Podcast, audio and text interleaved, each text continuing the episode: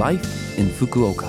फुकुओकामा जीवनयापन यो फुकुओका सिटीबाट प्रायोजित कार्यक्रम हो नमस्ते ओहाई गोजाइमास म सरिता यो छोटो समयको कार्यक्रम लाइफ इन फुकुओकामा तपाईँहरूको लागि फुकुओकामा आरामदायक जीवनयापन गर्न तथा बाहिर निस्कँदा वा दैनिक जीवनमा आवश्यक पर्ने जानकारीहरू नेपालीमा दिने आइरहेकी छु।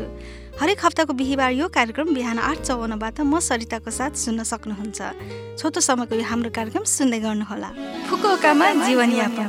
आज हामी केही दाइखानको बारेमा कुरा गरौँ। दाइखान जनवरी बिसको वरपर वर्षको सबैभन्दा जाडो समय हो। जापानको विभिन्न भागमा यो समयमा वर्षको सबैभन्दा न्यूनतम तापक्रम हुन्छ। मार्सल आर्टमा यस समयतिर खानगेईको को आयोजना हुन्छ?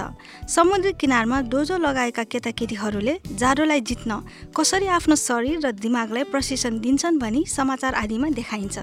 त्यस्तै जापानी रक्सी वा मिसो आदि बनाउने समय पनि हो। दाइखान सकेपछि वसन्त ऋतु आउँछ। नेपालमा चाहिँ पुस महिना सबैभन्दा जाडो हुने भएकोले त्यस समयतिरलाई दाइखान भन्न मिल्छ कि?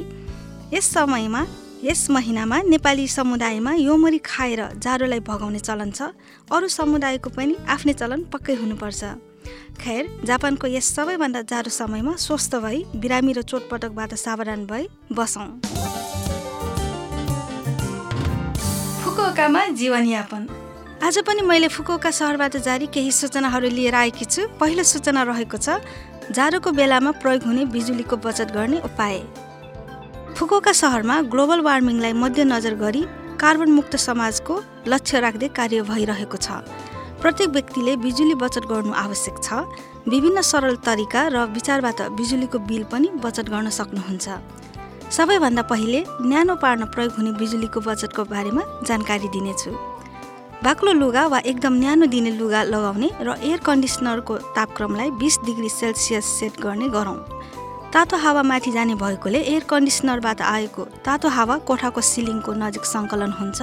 तसर्थ फ्यान वा सर्कुलेटर माथिल्तिर फर्काउनु भयो भने पुरा कोठा समान रूपमा न्यानो हुन्छ। साथै एयर कन्डिसनरको फिल्टरमा धुलो जम्मा हुँदा बिजुली खेर जान्छ भनिन्छ। भ्याकुम क्लिनर प्रयोग गरी फिल्टरबाट धुलो हटाउँ एयर कन्डिसनरको बाहिरी पङ्खाको वरिपरि केही सामान नराख्नु पनि महत्त्वपूर्ण हुन्छ। कोटाचु र इलेक्ट्रिक ब्ल्याङ्केट एयर कन्डिसनरको तुलनामा पर्याप्त कम बिजुली बिलमा प्रयोग गर्न सकिन्छ। सुत्ने समयमा बिजुलीको उपयोग नगरी न्यानो बनाउने युतान्पो अर्थात् तातो पानी राख्ने बोतलको प्रयोग गर्नु पनि राम्रो हुन्छ। त्यस्तै तातो सामग्रीबाट बनेको ओछ्यान राखेर राति तताउनलाई लाग्ने बिजुली बचत गर्न सक्नुहुन्छ। फ्रिजले तापक्रमलाई उच्चबाट मध्यममा परिवर्तन गरेर मात्र एक वर्षमा करिब एक हजार पाँच सय एन बचत गर्न सकिन्छ भनिन्छ। जाडोमा फ्रिजले मध्यम वा न्यूनमा मात्र पनि पर्याप्त चिसो पार्ने भएकोले मौसम अनुसार सेटिङ परिवर्तन गरौँ। तातो पानीले धुने टोयलेट सिटमा लाग्ने बिजुली बिल पनि सजिलै बचत गर्न सक्नुहुन्छ। प्रयोगमा नहुँदा टोयलेटको सिटको ढक्कन बन्द गरी सिटको तातोपनलाई उम्कनबाट जोगाउँ। यसो गर्नाले एक वर्षमा एक हजार एन जतिको बचत गर्न सक्नुहुन्छ। थोरै ध्यान दिई अनावश्यक बिजुली बचत गरेर यसको प्रभाव हेर्न सक्नुहुन्छ। जीवनयापन वा स्वास्थ्यमा असर नपारी दायराभित्र बसी बिजुलीको बचत गर्ने प्रयास गरौँ। अर्को सूचना रहेको छ कोरोना भाइरस सङ्क्रमण रोकथामका लागि अनुरोध। आजकल कोरोना भाइरस सङ्क्रमण विरुद्ध करम चालेपछि मानिसहरूको सम्पर्कमा आउने गतिविधि अलि बढेर आएको छ।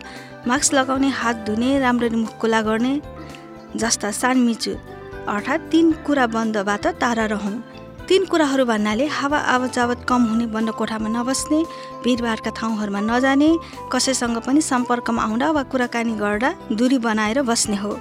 प्रत्येक व्यक्तिले आधारभूत सङ्क्रमण रोकथामका उपायहरू अप्नाउन विनम्र अनुरोध गर्दछौँ। यो फुकौका सहरबाट जारी सूचना थियो। यो हप्ताको लाइफ इन फुकुका कार्यक्रम तपाईँलाई कस्तो लाग्यो? लभ एफएमको होम पेजमा गएर लाइफ इन फुकुका नेपाली भनेर खोजी पोडकास्टबाट यो कार्यक्रम तपाईँको मिल्ने समयमा पनि सुन्न सक्नुहुन्छ। त्यस्तै ब्लगबाट पनि कार्यक्रमको बारेमा जानकारी पाउन सक्नुहुन्छ। जान जाने आज मल्लिका महतको फुल बुट्टे सारी गीत तपाईँहरू सबैको लागि राख्दै बिरा हुन चाहन्छु।